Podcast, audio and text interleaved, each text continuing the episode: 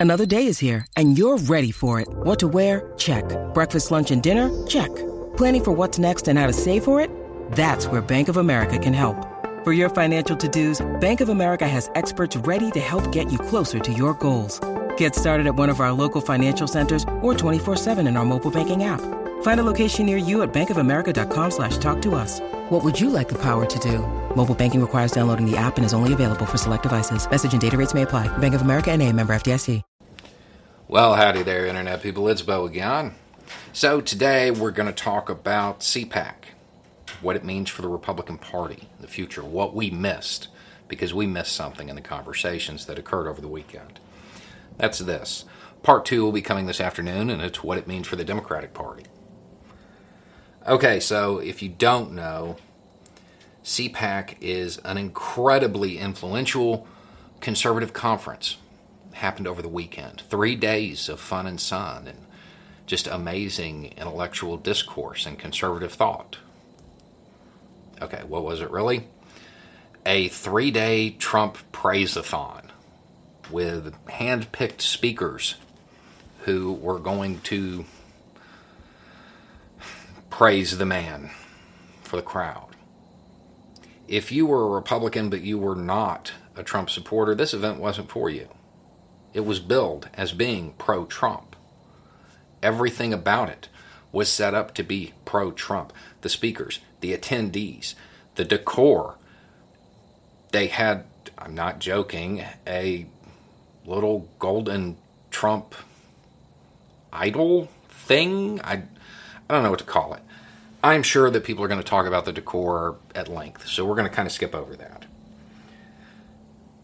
The basic series of events was it was three days of warm up, people praising Trump, and then a speech from dear leader himself.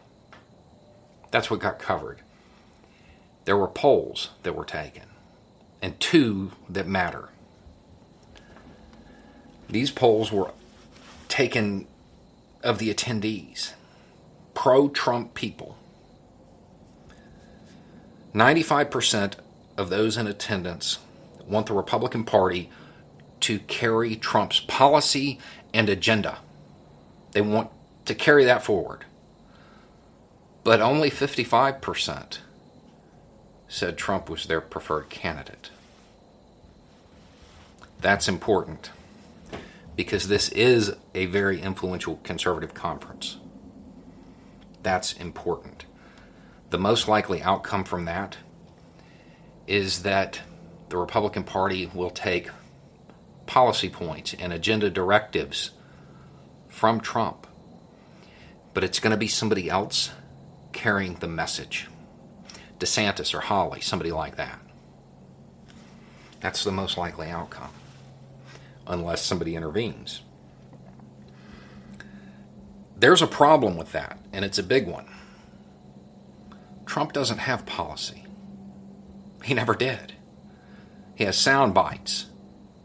He doesn't have policy. If he had policy, if he had successful policy, he wouldn't have had to get on stage at this event in front of his supporters and lie about successes, talking about how we had a $500 billion trade deficit with China and he fixed it and all of that.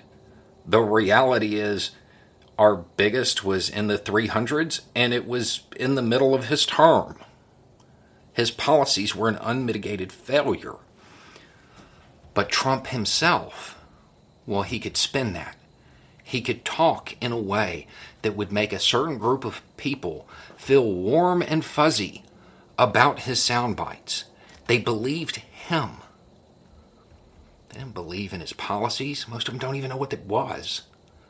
They don't know what he did, they know what he told them. But now they want Trump's policies, but they want DeSantis or Hawley to carry the message. DeSantis and Hawley were, even if you like them, they were Trump yes men. They were copies of a losing candidate. They don't have his charisma they're not going to be able to make people feel warm and fuzzy about failed policies the way Trump could. This is a losing recipe for the Republican Party. And it appears like they're leaning into it. It certainly looks like they put all of their eggs in one basket and then dropped it and stepped on it and then beat it with an American flag. That's what it looks like. If McConnell or Romney doesn't get control of that party and soon, they're done. They're going to be politically ineffective for a while because they're going to be taking policy points from somebody who has no idea what policy is. He's going to bark orders into a phone. They're going to try to obey. And when they mess up, well, he'll blame them. It's what he's always done.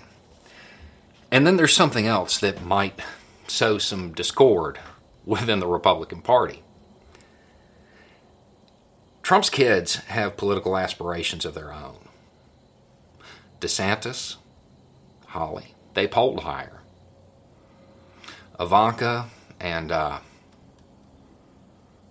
the brother, whatever his name is, they didn't poll very well, single digits. If we know anything about the Trumps, it's that they're in it for themselves. So when they start handing policy points and directives to DeSantis or Hawley, and then they inevitably fail because it's bad policy, who do you think they're going to blame? Who do you think they're going to turn on? Probably DeSantis, probably Hawley. Because realistically, they're going to be hoping for it. Because they have to get them out of the way so we can have President Ivanka one day. The Republican Party is at its weakest point in decades. If the Democrats can muster the courage and seize upon this, Biden can get the one thing he truly wants. And we will talk about that in part two. Anyway, it's just a thought. Y'all have a good day.